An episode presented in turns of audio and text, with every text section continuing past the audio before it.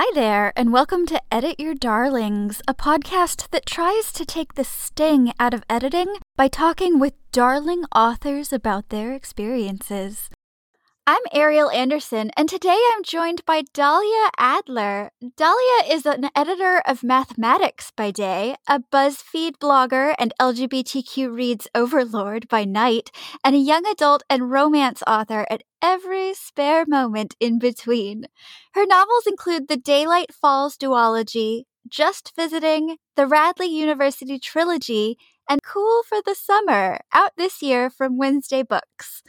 She's the editor of the anthologies His Hideous Heart, a Junior Library Guild selection, That Way Lies Madness, and At the Stroke of Midnight, coming from Flatiron Books in 2022. And her short stories can be found in the anthologies The Radical Element, All Out, and It's a Whole Spiel. Thank you so much for taking time to talk with me, Dahlia. Thank you for having me. So, first, let's talk about sort of in general how you found the team of people that you trust to look at your work, from critique partners to proofreaders. I know you've gotten to work with the folks at Tessera Editorial for Cool for the Summer because your name came up in episode 10 as I was talking with Whitney Hill about her experiences with Tessera. Where do you find your people, and what makes a good fit for your editing needs? Tessera has actually also done my recent anthology, That Way Madness Lies. And both That Way Madness Lies and Cool for the Summer are out with Macmillan. So I think mm. Macmillan must have a good relationship with them.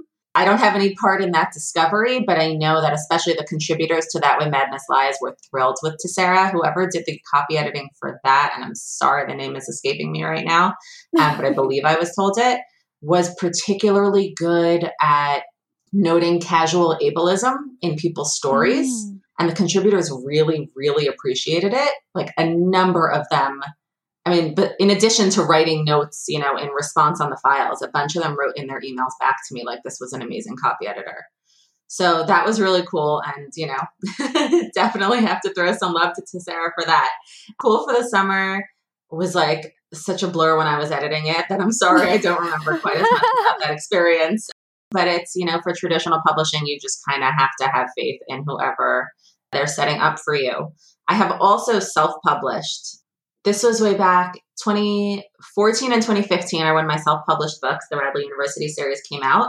Um, and the copy editor on those was, you know what? Now I can't. I, there's Sarah Henning and Rebecca Coffindaffer were both copy editors with me at Spencer Hill Contemporary, who published my first YAs. Mm-hmm. Um, I think I was a copy editor there before I got published there. I'm pretty sure I was. it's kind of unbelievable to me now that I can't remember the finer details of these things, but the truth is, like, coming up on a decade from it.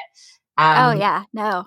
But they were doing work there. And Sarah Henning, I believe, did the copy editing for those books because I felt like having viewed both of their works, because, you know, two of us would be employed for the same manuscript, um, mm-hmm. um, I felt like Bex and I did found more of the same kinds of errors, and Sarah found things that are you know are, are tougher things for me to spot, more like timeline mm-hmm. errors that are just not my skill. So mm-hmm. I wanted somebody who was more of a complement to it. Mm-hmm. But then Bex is somebody else that I just also recommended a lot. Um, and then developmental editing for that, I used Katherine Locke, who doesn't really do developmental editing for full manuscripts anymore, but sometimes does query packages because they're very busy with their own work at this um, books at this point were friends and they did editing and I desperately needed somebody and it turned out to be a really good fit. So for developmental editing, I need somebody who, you know, asks the right questions, pins the right thoughts in my head. But I prefer to be led in a here are the questions I have, you think about how you want to answer them. Rather than like, here is what I see and here's how I think you could improve it? Yes. Ah. Yes. It's, you know, a more macro approach is definitely better for me. The micro is also helpful, but I find I can usually kind of figure it out myself more with prompts. Do you remember any of those questions that came up? You know what was a good question? And I don't remember if it was my agents or editor who asked it. It might have actually even been both of them. Like in Cool for the Summer, Laura has this best friend who is is kind of terrible. and it's, you know, why is she friends with her? And mm-hmm. I knew mm-hmm. that she was. I know we're all friends with people who are questionable sometimes, especially in high school. That's an example of a question that I just really wanted to be able to answer in my revision. And that was a really helpful thing to keep poking at me to discuss. Yeah. So then, when you were self publishing, who accepted those changes? Were you reviewing them and then telling your copy editor, you know, set this and that's a great suggestion? Or were you in control of it yourself? Just me, because, you know, it doesn't go back for a second round unless you want it to go back for a second round. Um, right. Coming from a copy editing background myself, I had been copy editing for years. So it's my choices and I have to stand by my choices. And the same thing stands true whether you're self publishing or traditionally publishing is you have to stand by those choices because you're the one who has to answer them when people call them out or have questions. Mm-hmm. So, you know, I'm not asking permission unless I absolutely a thousand percent have to ask permission. Ooh, that's but, a lot of power. it is. And not everybody feels ownership of that power. So people have yeah. really different relationships with using the stet command. And sometimes you have to recognize when you are holding on to something that you shouldn't or somebody else knows better than you. You know, as a general rule, like I wouldn't exercise that power if somebody's like, by the way, this is offensive in that culture, don't do it. Or mm-hmm. my impression, you know, the impression you're giving from this is negative in a way I don't think you mean to be. Um, and that's something that you definitely want to address. Calling out ableism in your work that's not there intentionally, for example, is something that I could miss and that I want to address.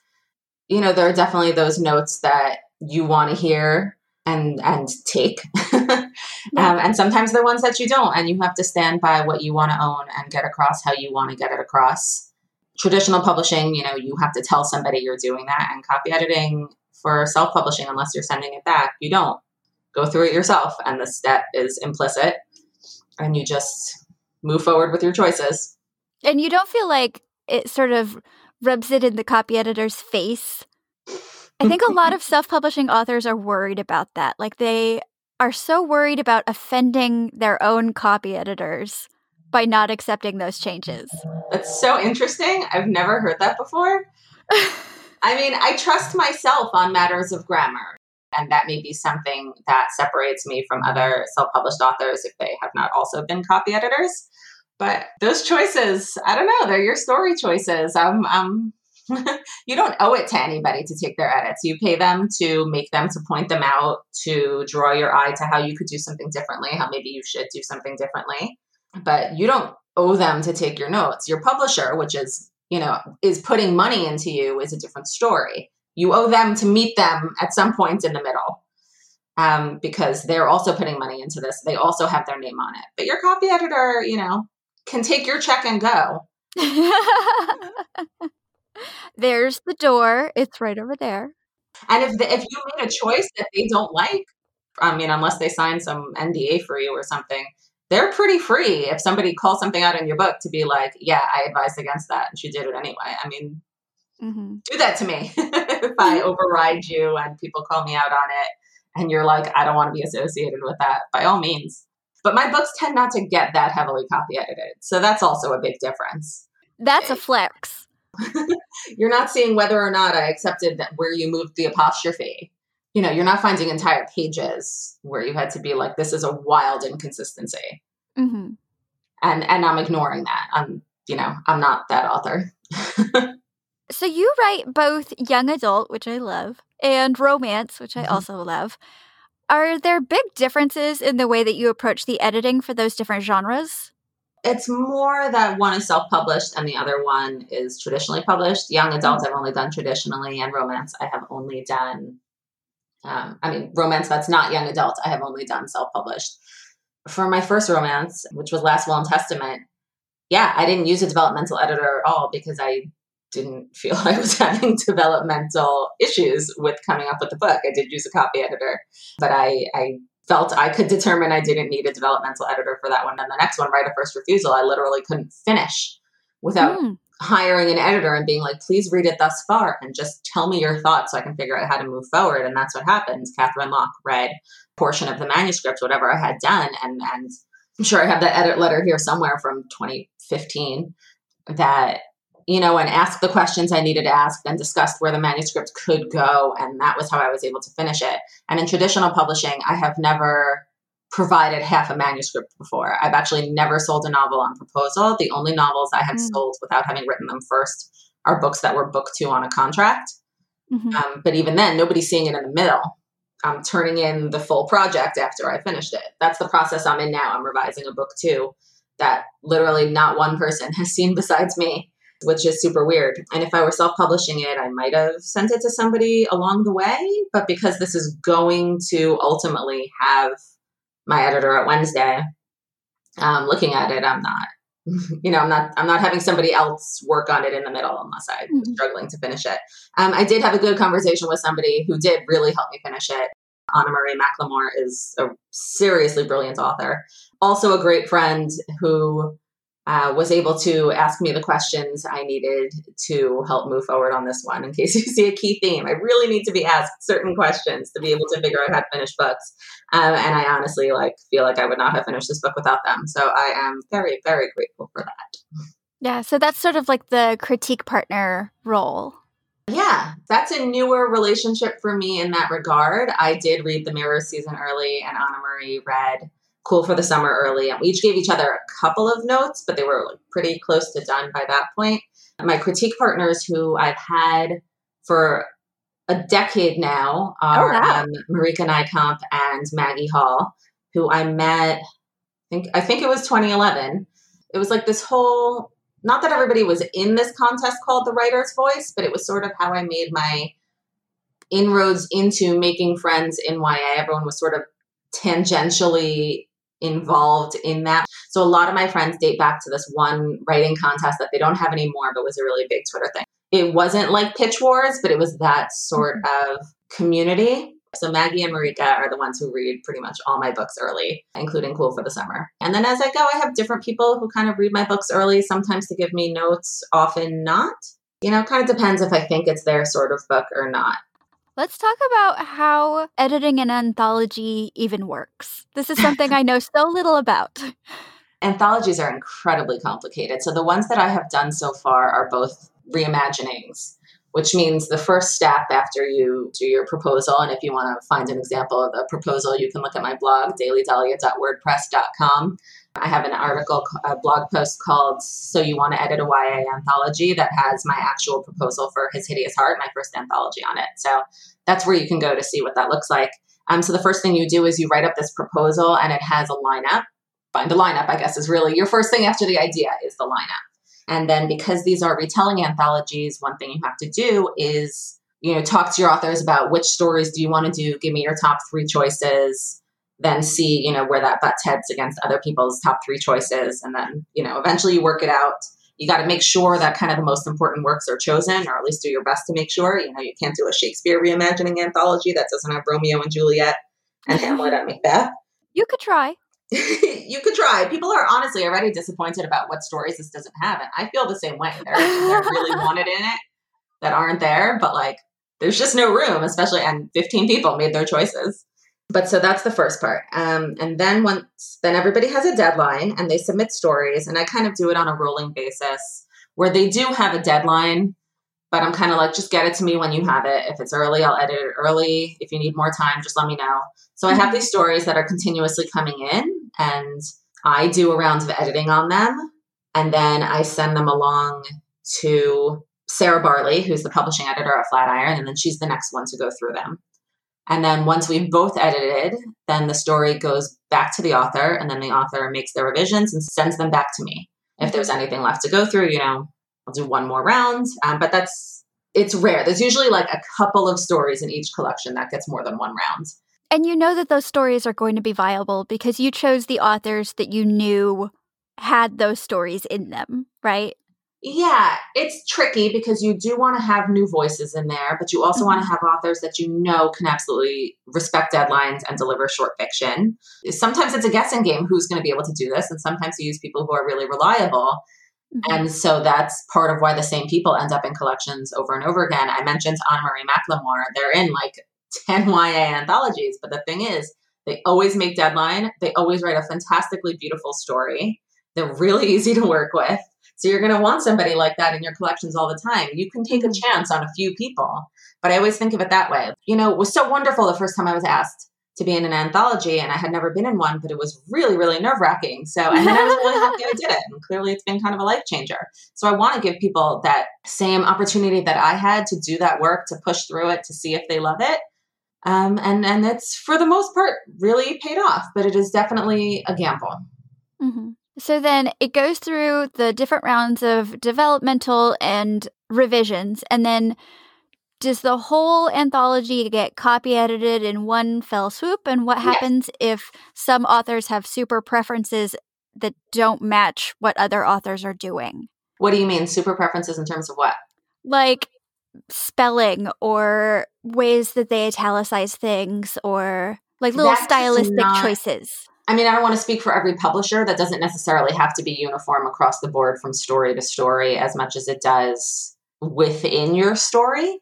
Mm-hmm. Um, if somebody felt strongly about it, I, I would fight for them, is generally how I feel about it. You know, if one author's like, I want foreign language italicized in my story, and another one said they didn't, you know, what you want. I try to fight for my authors as much as possible. And in general, I find Flatiron to be amazing about that. And it's, you know, fight is really It's more like a pillow and less like a sword.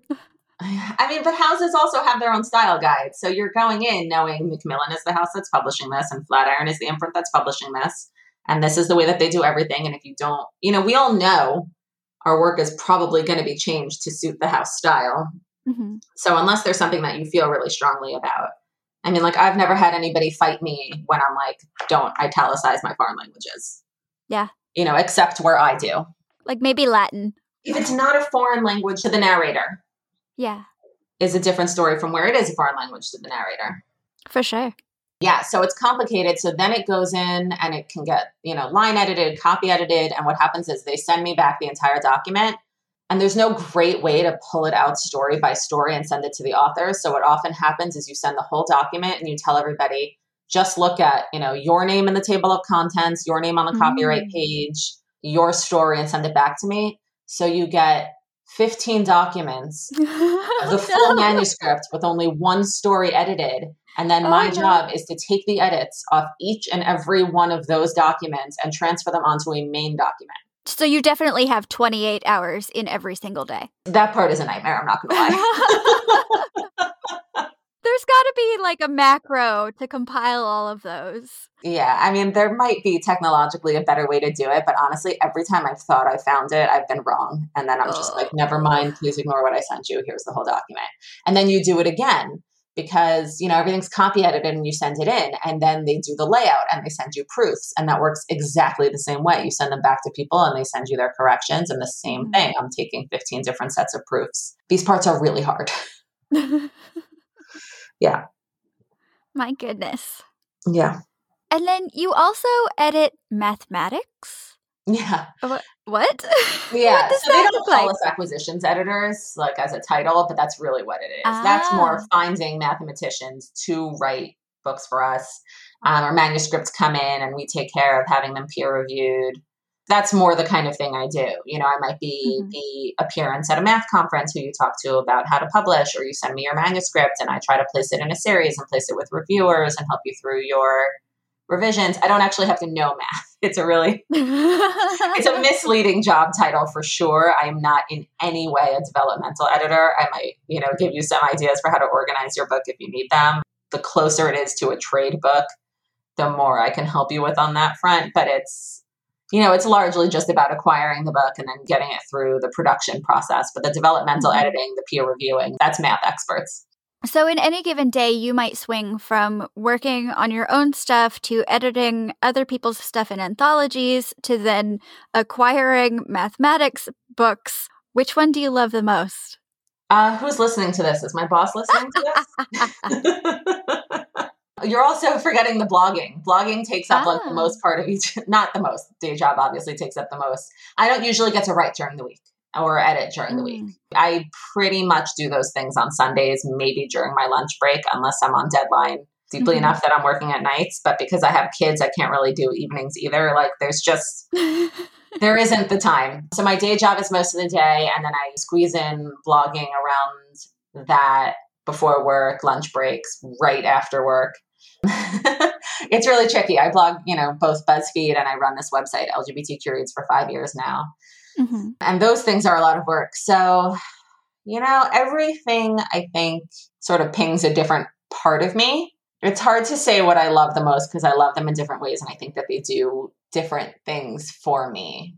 But, you know, books are are so much work and you can't do it unless you love it you can write because you love writing and reading and whatever, but you can't publish because of that. Publishing mm. is a mm. totally different thing. When I was on maternity leave, which was this past fall, I had to really take advantage of the time to write this book too and do all this these copy edits and everything. I was just doing a ton of publishing stuff and I was like, "Oh my god, with my day job out of the way, author stuff has become my full-time job and it is really taking up full-time job kind of hours." Mm-hmm. How am I going to go back to my day job and do all of this in one day? yeah, life is really hard. It's, it's a lot of fulfilling and wonderful things, but it's really hard. I'm not going to lie.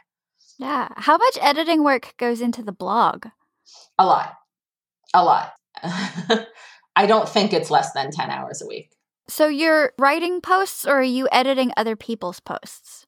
I'm not really editing posts, but it, the truth is, it's mostly formatting and just putting in information. If I'm doing a new releases post, I'm looking for what is there coming out that month mm-hmm. and you know putting all those books into a post and looking up the buy links tracking down the covers and saving the covers and inputting them and stuff like that takes a really long time when i'm making posts they're usually not so heavy on the content you know like fave five queer muslim ya is like one I have coming up, or queer Appalachian fiction. And those are things that I put together, and they do require some research, but the whole post is five titles that are linked and highlighted with a little graphic on the bottom. Mm-hmm. So it mm-hmm. doesn't sound like that much work. Different posts are different amounts of work.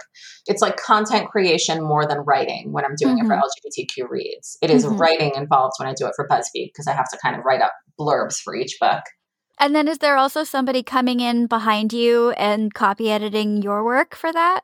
At BuzzFeed, yes. Sarah Penn is the editor for YA books at BuzzFeed. LGBTQ reads, nope.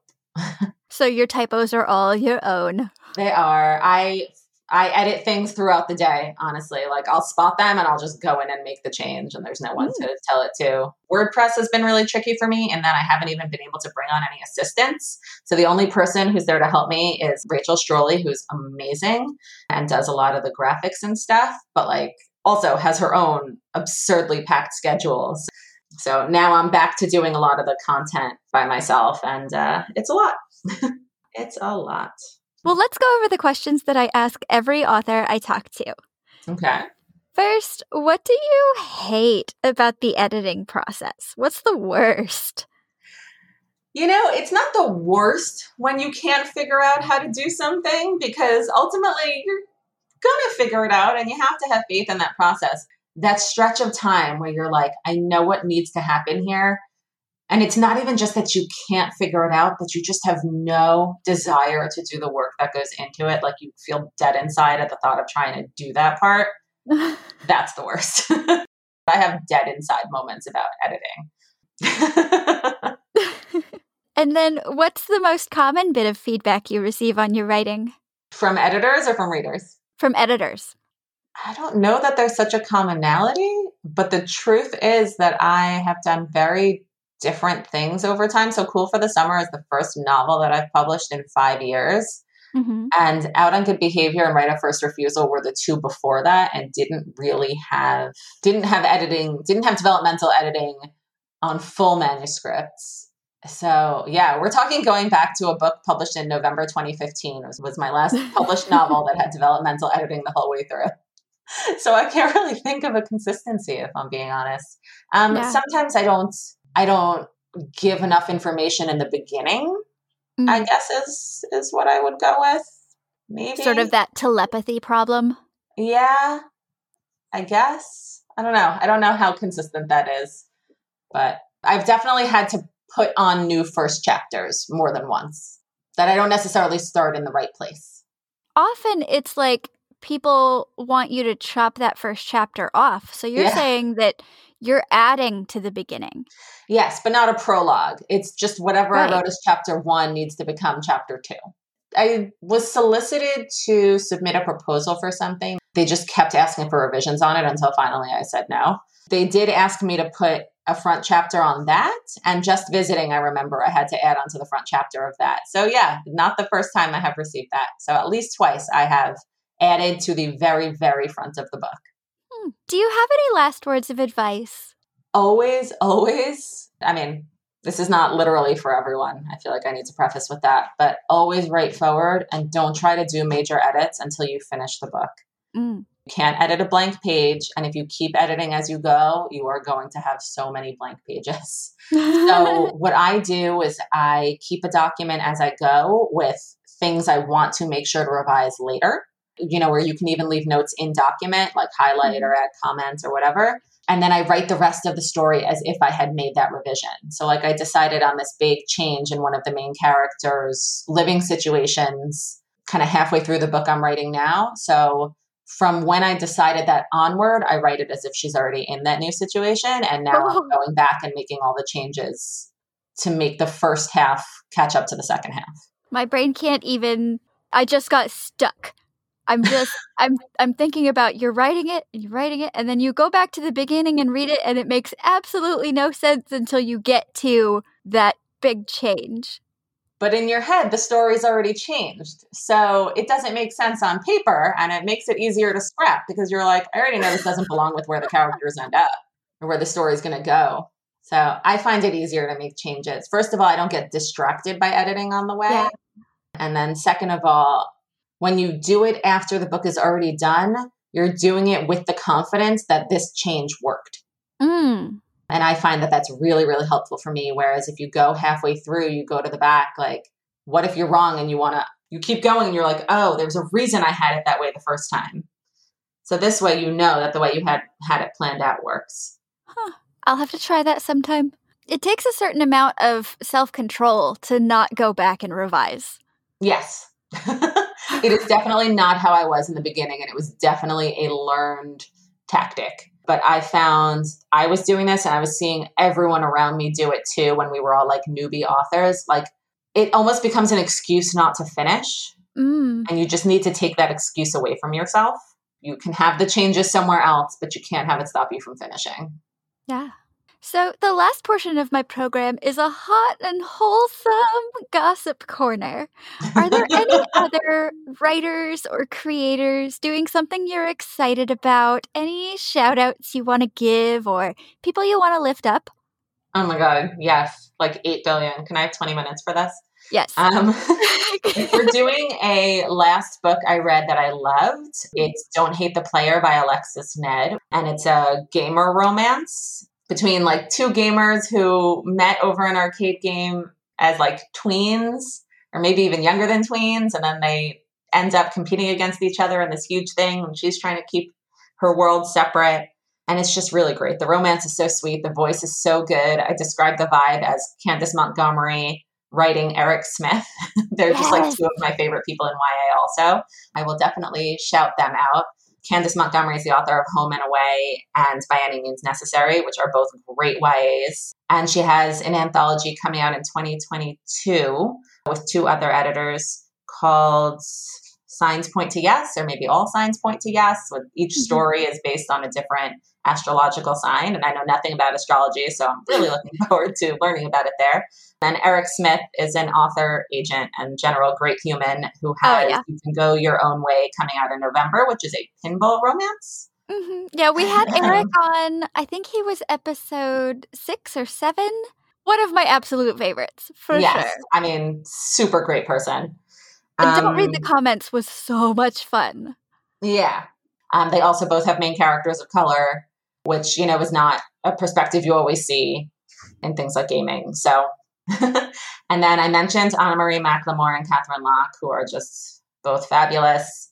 Anna Marie just released the Mirror season and has another book coming in 2022 called Lake Lore, and also contributed to That Way Madness Lies, and will also be contributing to my next anthology because even though I try not to use contributors twice, the anthology was actually their idea at the stroke of midnight. And that's an anthology of fairy tale reimaginings. Mm. And Katherine Locke does everything like romance with um, second position, which is a ballet romance, And then YA, historical fantasy, Girl with the Red Balloon and Spy with the Red Balloon. Mm. And their next book is What Are Your Words, which is a picture book about pronouns. And then they have more YA come. Oh, and a middle grade anthology that are, that they're co-editing with Nicole Melleby, which is really exciting to me because it was my idea and I paired them together because I don't know middle grade at all. And it's an all queer middle grade anthology.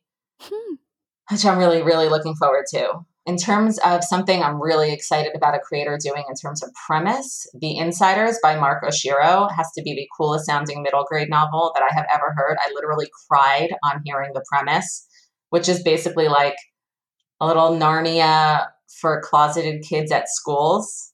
Mm. Like they hide in the closets and actually meet each other despite them all living in different places. They go to like this special place all together that's accepting and that sounds so wholesome. Yeah. Uh, i also really loved love and other natural disasters is a really fun one that i read recently and i loved. In adult gay contemporary fiction i just read the guncle by steven rowley and that was really fun something I'm really looking forward to Rise to the Sun by Leah Johnson, which comes out July 6th. So that's the next book by the author of You Should See Me in a Crown, which was one of my absolute mm. favorites of 2020. I can really talk about people forever. um, and of course, shout out back to my critique partners, Marieke Nijkamp, whose most recent you know, I can't even keep up with what their most recent is because every time there's like another Goosebumps novel or graphic novel, and whatever I think is the most recent isn't even. But even if we break, um, was their really intense gaming centric thriller that came out in September. And Maggie Hall is the author of the Conspiracy of Us trilogy, which is this really fun, like global adventure, likely speculative fantasy, very cool adventure trilogy. Ooh. Yeah. Okay. Oh my gosh, that's such, that's such an incredible list.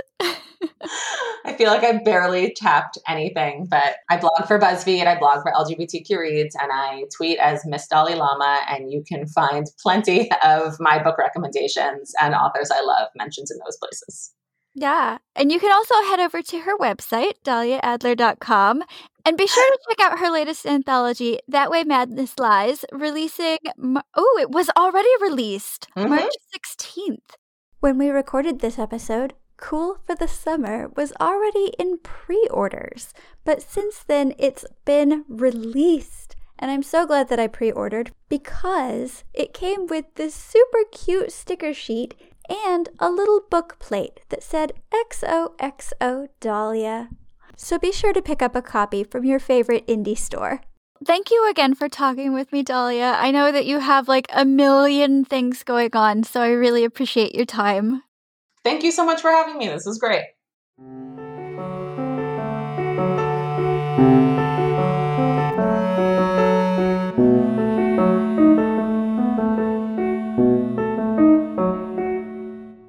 If you loved this episode of Edit Your Darlings, why not share it with a friend?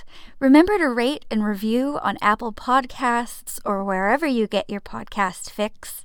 For show notes, go to edityourdarlings.com. Follow us on Twitter and Instagram at, at editpodcast, or I'm at Ariel Copy Edits. Until next week, cheers!